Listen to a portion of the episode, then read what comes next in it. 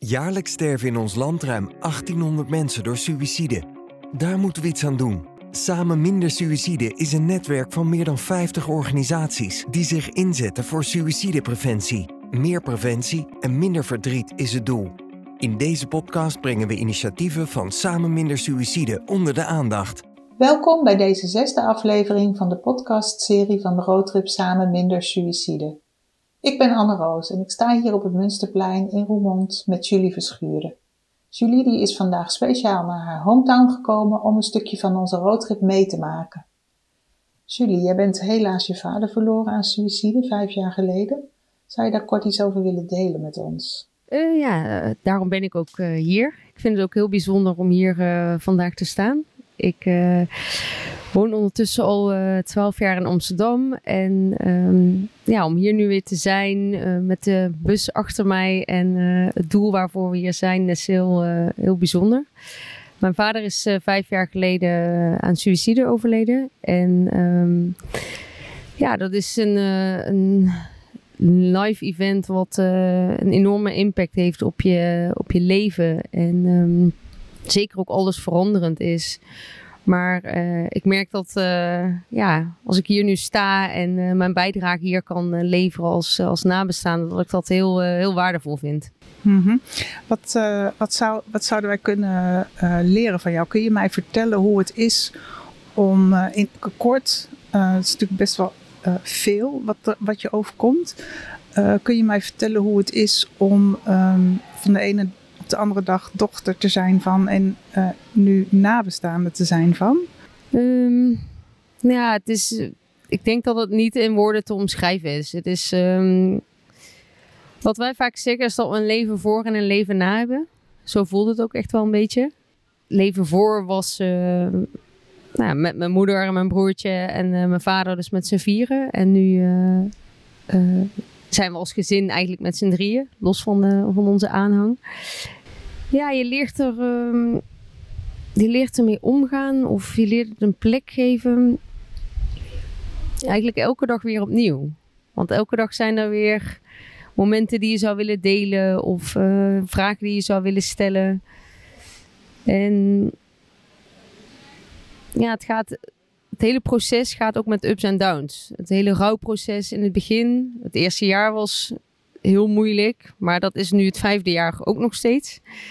Het eerste jaar is alles nieuw en uh, leef je een soort van moment na moment. En zeg je weer, oh hier is hij ook weer niet bij. En ervaar je de emoties nog veel intenser. Um, maar als ik kijk nu naar, naar vijf jaar, zijn er weer nieuwe momenten waar uh, mijn vader niet bij is.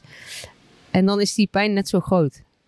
En, en ik denk dat dat uh, zeker voor een omgeving vaak ook heel moeilijk te uh, begrijpen is. Dat, wij hebben echt hartepijn. En zeg je dat ook, dat het moeilijk te begrijpen is voor de omgeving omdat het suïcide betreft?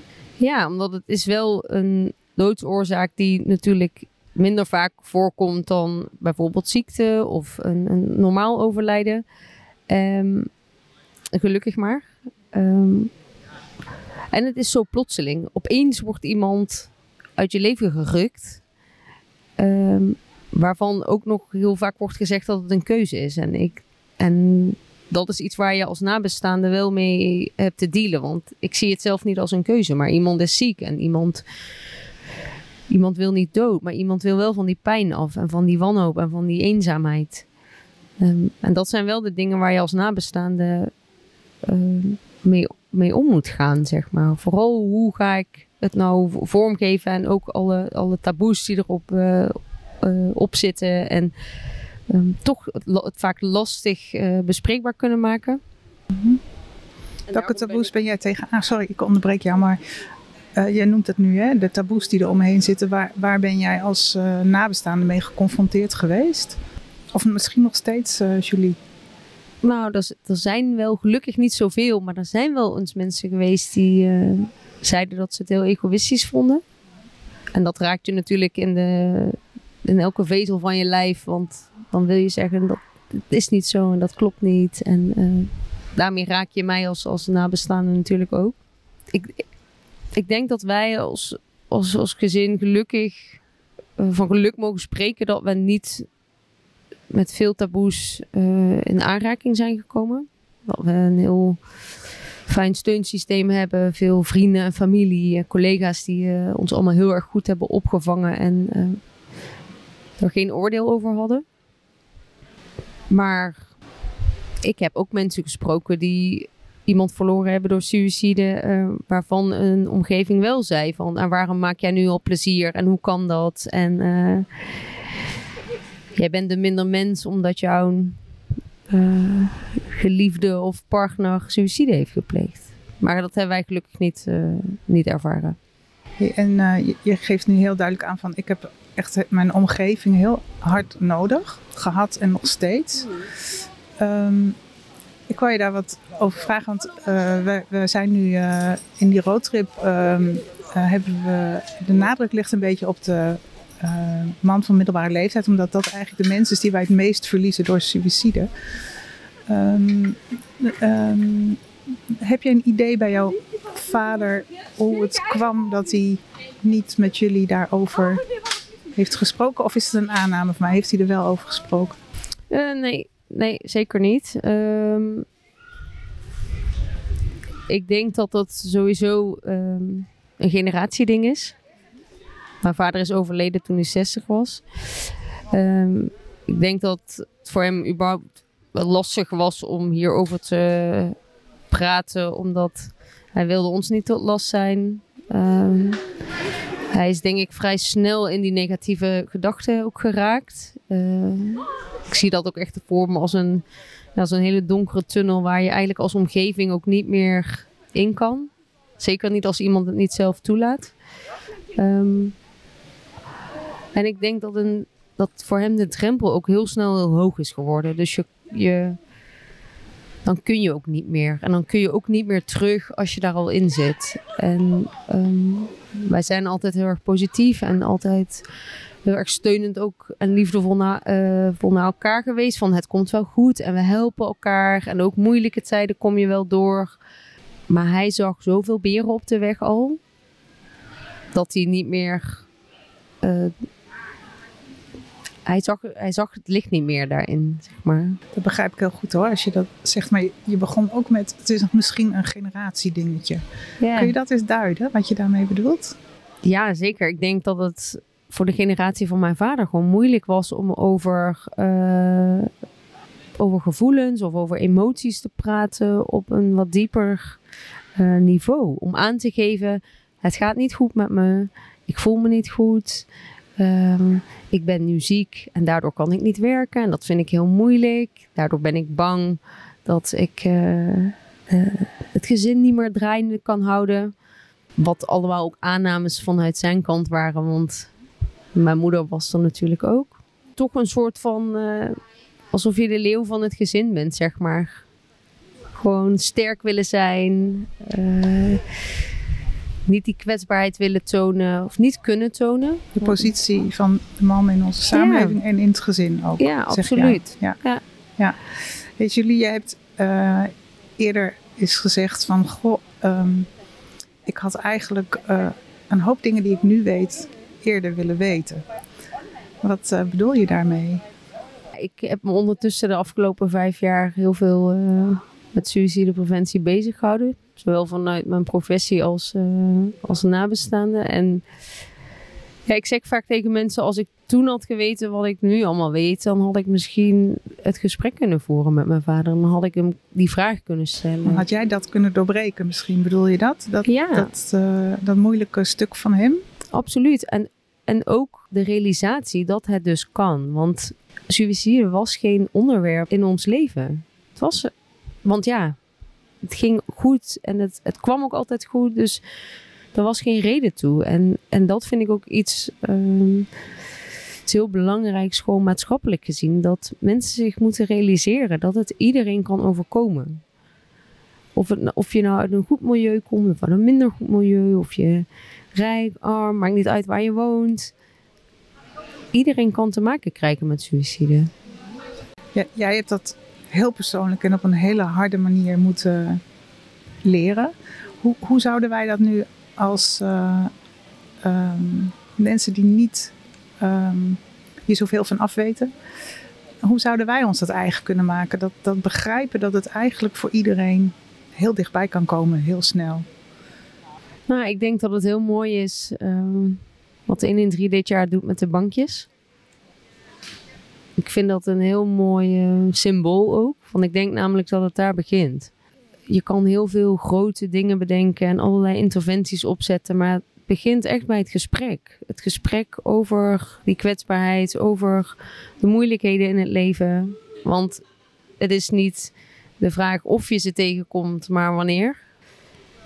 Ik denk dat, uh, ja, dat het daarmee moet beginnen, met het gesprek, met het bespreekbaar maken. En dat hoeft niet meteen over de dood te gaan, maar dat mag wel gaan over dingen die je lastig vindt in je leven. Dingen waar je tegenaan loopt. En, en inderdaad, door, door er te zijn in het moment. Uh, en dat het allemaal niet perfect hoeft te zijn. En het doorbreken. Het ja. idee van. Um, uh, misschien als iemand ergens mee zit, dan komt hij er wel mee. Ja. Misschien niet, hè? Misschien moet jij dat even openbreken. Ja, precies. En, ik, en dat hebben wij de afgelopen vijf jaar ook zeker zelf ervaren. Dat het ons heel erg geholpen heeft uh, door open te zijn hierover. Kijk, en dat wij hoeven ons niet te schamen of schuldig te voelen over uh, de doodsoorzaak van mijn vader. Wij moeten er wel mee leren omgaan. En, en we hoeven het ook niet te accepteren, maar we aanvaarden het. Dus we zeggen ja tegen de situatie, maar we vinden het wel nog steeds moeilijk. -hmm. Zeker. Julie, zou, zou jij uh, ons wat willen of kunnen meegeven? Want um, um, het is niet uh, voor iedereen heel makkelijk om um, om te gaan met nabestaanden. Uh, mensen, ik hoor dat wel eens, dat mensen het ook lastig vinden om, om dingen aan te snijden. Want misschien scheur je wel wat open wat net gedicht was. Of misschien is het helemaal niet het juiste moment. Is, helemaal niet, is het helemaal niet iemand op jou te wachten. Um, en jij kunt daar vast wel wat tips over geven. Van joh. Ja. Ik denk dat, uh, dat het precies daar begint. Door uit te spreken dat jij het als omgeving heel erg moeilijk vindt. Door te zeggen, ik wil je graag wat vragen, maar ik vind dat lastig, want ik ben bang dat ik je verdrietig maak. Of misschien is het niet het juiste moment. Maar omdat ik om jou geef, wil ik het wel vragen. Of wil ik laten weten dat ik er voor je ben, ook nu nog, ook over tien jaar. Ja, dat is heel belangrijk. Hè? Die, die, die periode is niet zomaar uh, klaar. Hè? Nee, het, nee. Is, het eerste jaar is super moeilijk, maar het tweede, het derde, nu het vijfde jaar. En over tien jaar zijn er weer nieuwe mm -hmm. momenten. Mm -hmm. Natuurlijk leer je het beter verdragen, maar de harte pijn, want zo noem ik het altijd, want mijn lijf doet pijn van verdriet, -hmm. die is er altijd. Ja. Kunnen mensen dingen ook fout doen? Fout, foute opmerkingen maken, foute vragen stellen? Ik denk dat daar de, de angst een beetje zit, namelijk. Nee, eigenlijk niet. Ik denk dat dat los van dit onderwerp, als jij op de man iemand gaat aanvallen, of als jij tegen mij gaat zeggen: En ik vind jouw vader egoïstisch. Tuurlijk doet dat dan pijn. En dan denk ik dat dat kan op een hele andere manier, want iedereen mag zijn eigen mening hebben over iets. Maar vragen stellen kunnen volgens mij nooit verkeerd zijn. Sterker nog, kan heel helpend zijn, ja, hè, absoluut. ik jou zeggen. Ja. ja, doe dat. Vraag ernaar. En uh, een oprechte vraag is natuurlijk nooit uh, uh, verkeerd. Als je oprecht nieuwsgierig bent naar, naar iemands verhaal. En spreek zelf uit dat je het lastig vindt. Want dat is het. En dan is de druk ook meteen nog. Zeker. Julie, wij, wij, zijn nu, we zijn nu in... Het is trouwens een prachtige zonnige dag hier in uh, uh, Roermond. Uh, wat zou jij nu nog willen meegeven aan ons ter, ter afronding van ons gesprek? Je komt helemaal hier naartoe om, om, om ons te woord te staan. Dus um, wat, wat zou je ons hierover willen meegeven? Nou, ik denk dat het belangrijkste is dat, um, dat we in de toekomst nog meer gaan zorgen voor verbinding. Dus verbinding tussen nabestaanden, maar ook naasten. En uiteraard ook degene die uh, met suïcidale gedachten uh, zitten. Ook met professionals, uh, met mensen van organisaties, met gemeenten. Ik denk dat dat het allerbelangrijkste is. Dat je echt een netwerk gaat creëren. En dat binnen dat netwerk steeds meer mensen leren om het gesprek te, te voeren. Waardoor het ook normaler wordt en met minder druk of angst dat je iets verkeerd kan doen. Mhm. En misschien mensen ook wat meer uit hun isolement kan halen. Ja, absoluut. Ja, ja. Want het is eenzaam, hè? Als je, vertelde je ook, dat als je in deze situatie eh, komt, eh, dat de eenzaamheid ook een, uh, je, je parten kan spelen. Ja, absoluut. Want het wordt zo groot in iemands hoofd, dat het... Iemand voelt zich al niet goed en gaat dan ook nog dealen met de wanhoop, de angst, de pijn. En dus in eenzaamheid, als die drempel al te groot is om het te delen. Dan ben je dag in dag uit, ben je met jezelf. Zit je in die, in die negatieve spiraal en met die negatieve gedachten. Ja, en stel het je maar eens voor. Het is een heel naar gevoel. Echt heel naar, ja. Dus echt de uitnodiging om, om erover te praten. Breek het open. Breek het open. Zoals de zon ook doet hier. hier. Ja, zeker. Zeker. Dat is een mooie metafoor inderdaad. Uh, ik, ik denk dat we het gesprek uh, gaan beëindigen, Julie. Ik wil je heel veel dank uh, zeggen voor jouw komst hier naartoe. Dank je wel daarvoor. Graag gedaan. Ik vind het heel fijn dat jij je zo daarover uitspreekt. En dat je je zo inzet ook voor, voor mensen die hiermee kampen. En ook nabestaanden die hiermee rondlopen en het moeilijk vinden om, om hun weg daarin te vinden. Ehm, nou, we doen ons best om er wat aan te doen. Ja, ik, dat is vandaag weer te zien en de hele week. En ik denk echt dat we samen het verschil kunnen maken. Dankjewel. Jaarlijks sterven in ons land ruim 1800 mensen door suïcide. Daar moeten we iets aan doen. Samen Minder Suïcide is een netwerk van meer dan 50 organisaties die zich inzetten voor suïcidepreventie. Meer preventie en minder verdriet is het doel. In deze podcast brengen we initiatieven van Samen Minder Suïcide onder de aandacht.